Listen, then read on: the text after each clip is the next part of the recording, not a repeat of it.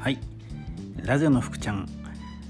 ラジオの福ちゃん。10回目です。いや続いてますね。え今日は、えー、とりあえず先にですね、えー、うん、僕のあの勉強仲間である、えー、セニョール K あえて言います。セニョール K が、えー、いろんなものをあの僕たちに勧めてくれるんですけど、えー、その中で最近ですねまたあの緑の本デール・カーネギーの「人を動かす」っていうのをこう改めて進めてくれたので、えー、手元に、えー、Amazon で頼んだのが届きました、うん、緑の本、えー、人を動かすですね。これがですねあの僕は音声版であのずっとえー、2回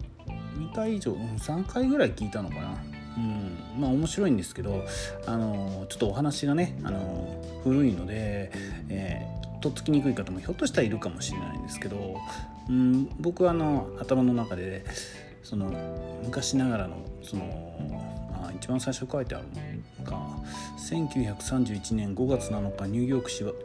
ではっていうところからこう始まってる、まあ、そういう時代なんですよね、まあ、古いんですけど、うんまあ、それを想像しながらあの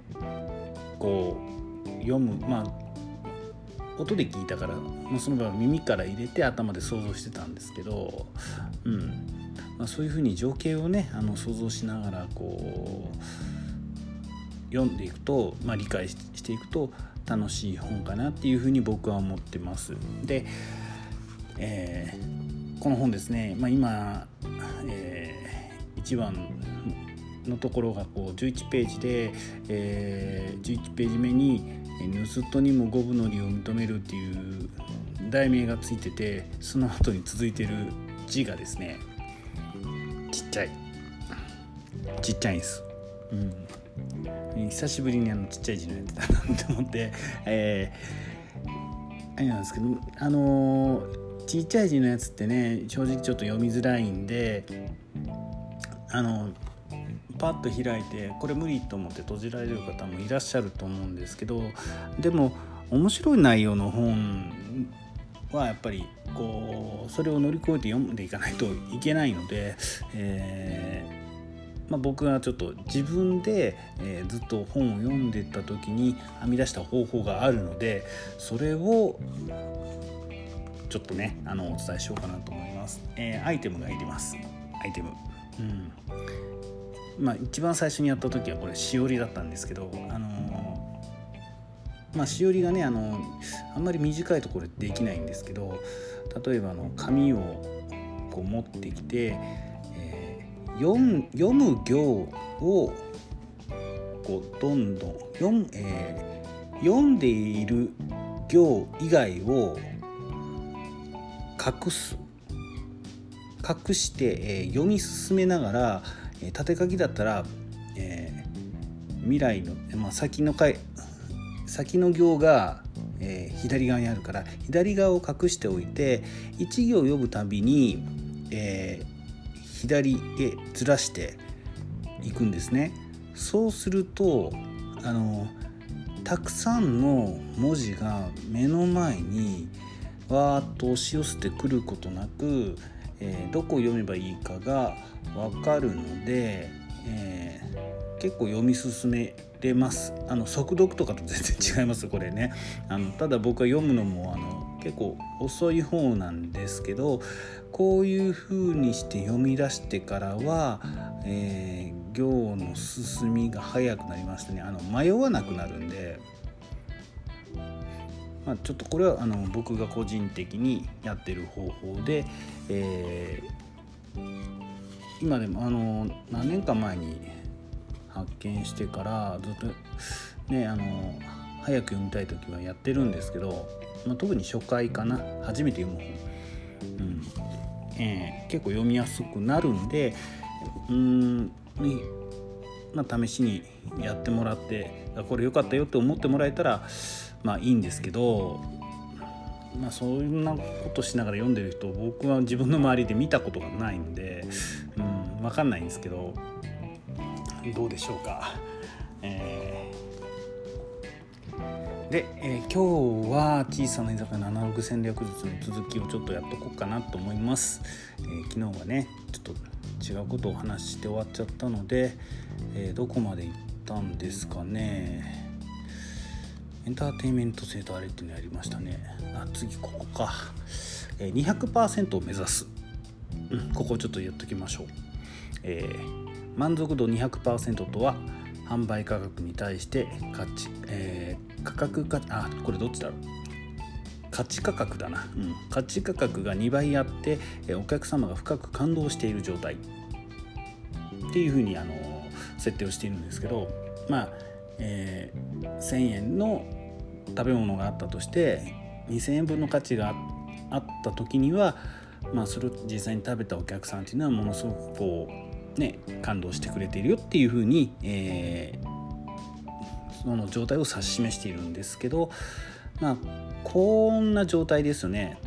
あの、まあ、居酒屋の食事で言えば、うん、例えば2,000円の支払いで4,000円分の価値があったって思ってもらえるとかっていうことになるんですけど、えー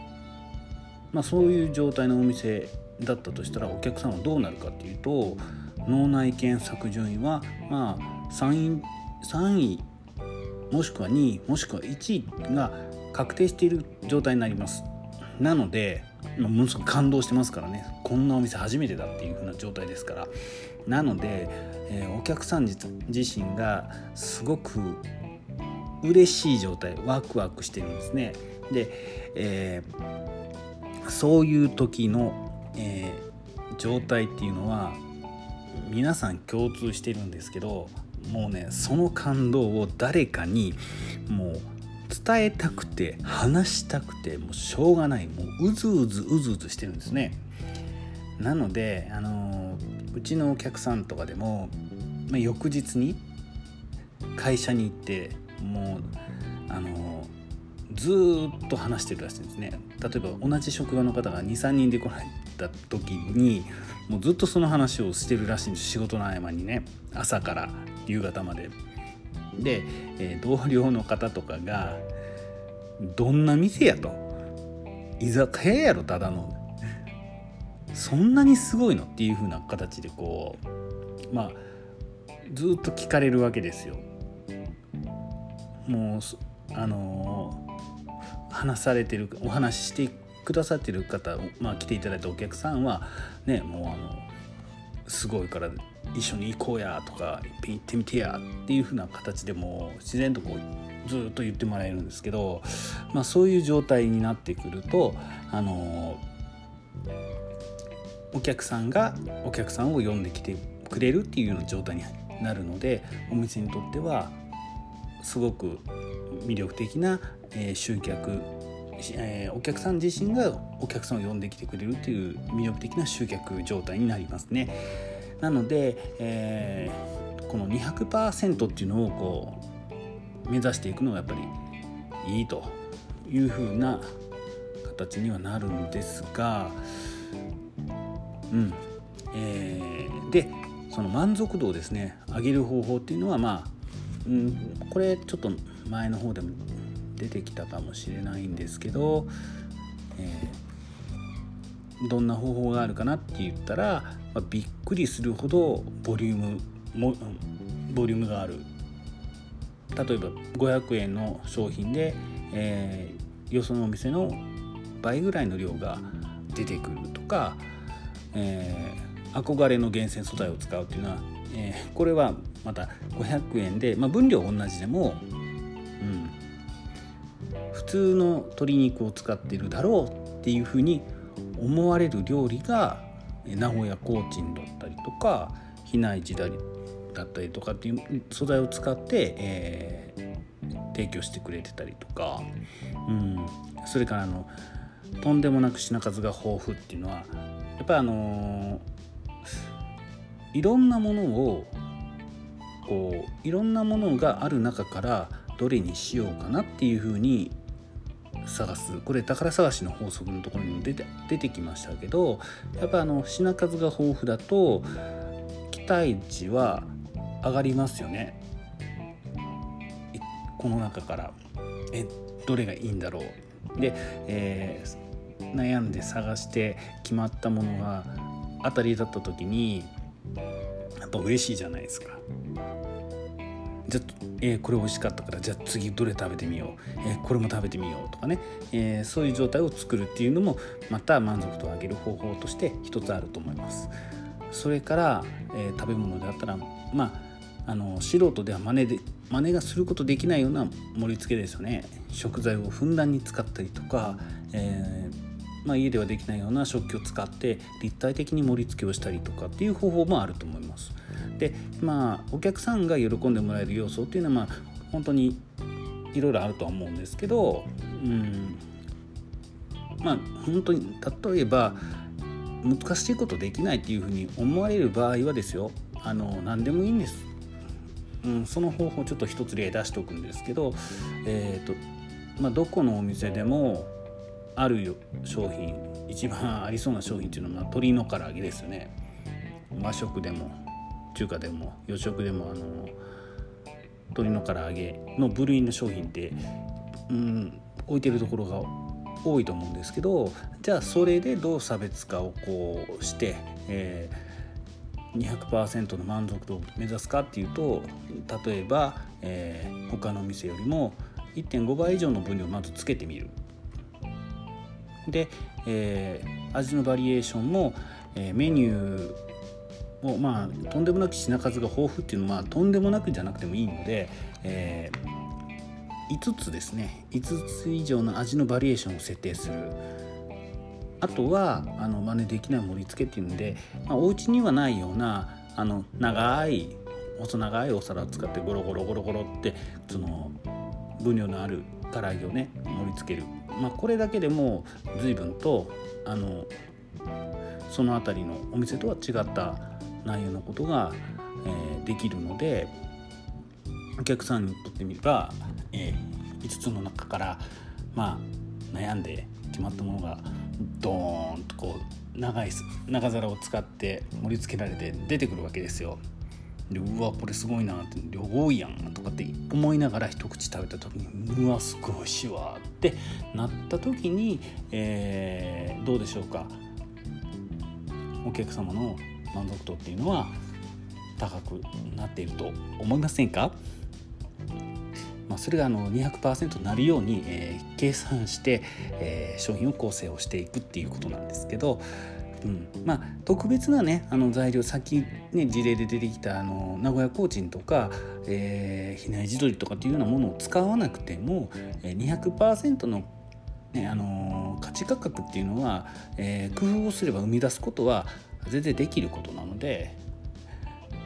ちょっと挑戦していただけたらなっていうふうに僕は思います。多少勇気いると思いますけどね。あの値付けとかどうするか、えー、1.5倍の分量で1.5倍の価格では、うん、それはね価値価格が200%になるかって言ったらちょっと難しいと思うんでその辺りはあのいろいろと工夫をしないといけないことだと思います。ので、えー、売れた時に利幅が少ないって思うとやっぱり勇気ねいると思うんですよ。でもまあそこをこうどう踏み切るかっていうところもあるので、えー、なかなか難しいかもしれないですけどどうでしょう？僕はあの商品が売れないよりも、えー、商品が売れてお客さんが喜んでくれてまた、あの次行きたいなと思ってもらえる方が大事だと思っているので、えー、その辺りは攻めの姿勢でいくんですけど難しいかな？どうかな？うん。ここ攻めれる人は本当は強いんですけどね、えー、ということで、えー、今日は、えー、ちょっとあの人を動かす緑の本の話をちょっと最初にした後に、え、小さな居のアナログ戦略術の続きお話ししました。また明日、えー、収録したいと思います。今日はねちょっともう15分に